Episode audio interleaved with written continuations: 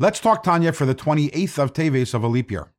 In yesterday's Tanya, we explained that to be a tzaddik is not something that everyone can, it's not a goal that everyone can accomplish. It requires a special soul and a soul that has that gift of being able to become a tzaddik. However, Alter Rebbe now points back to a statement of the Talmud, which again, Alter Rebbe also brings down at the very opening of Tanya, which is that before a soul comes down here to this world, it is made to swear, Tihi tzaddik va'al tihi rasha. Be a tzaddik and don't be a rasha.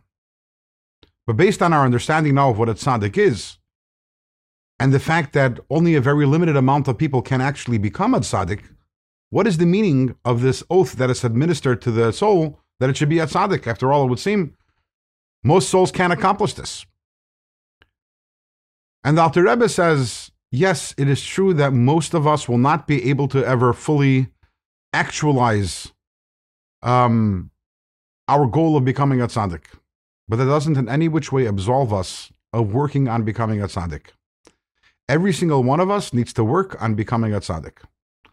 Minimum expectation is to be a Beinoni. And that's therefore that's an aspiration which every one of us could and should arrive at. But we also need to try to become a tzaddik. What does it mean to become a tzaddik?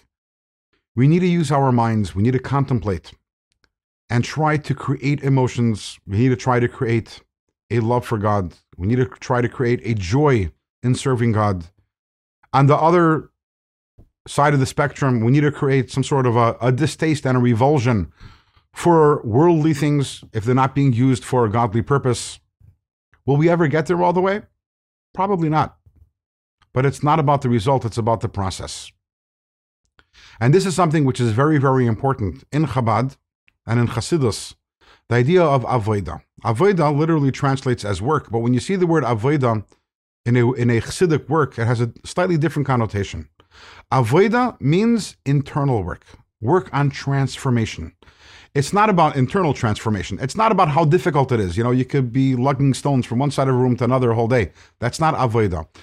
Avoida, as explained in Chassidus, is when you're working on yourself to change yourself.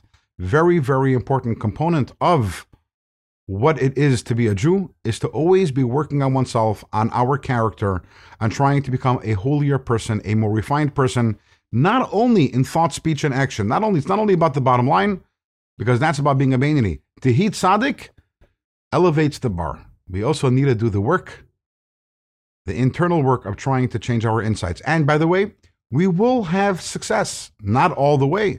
But if you work on creating a love for God, you will feel a little of a love for God. You will feel a little of a joy.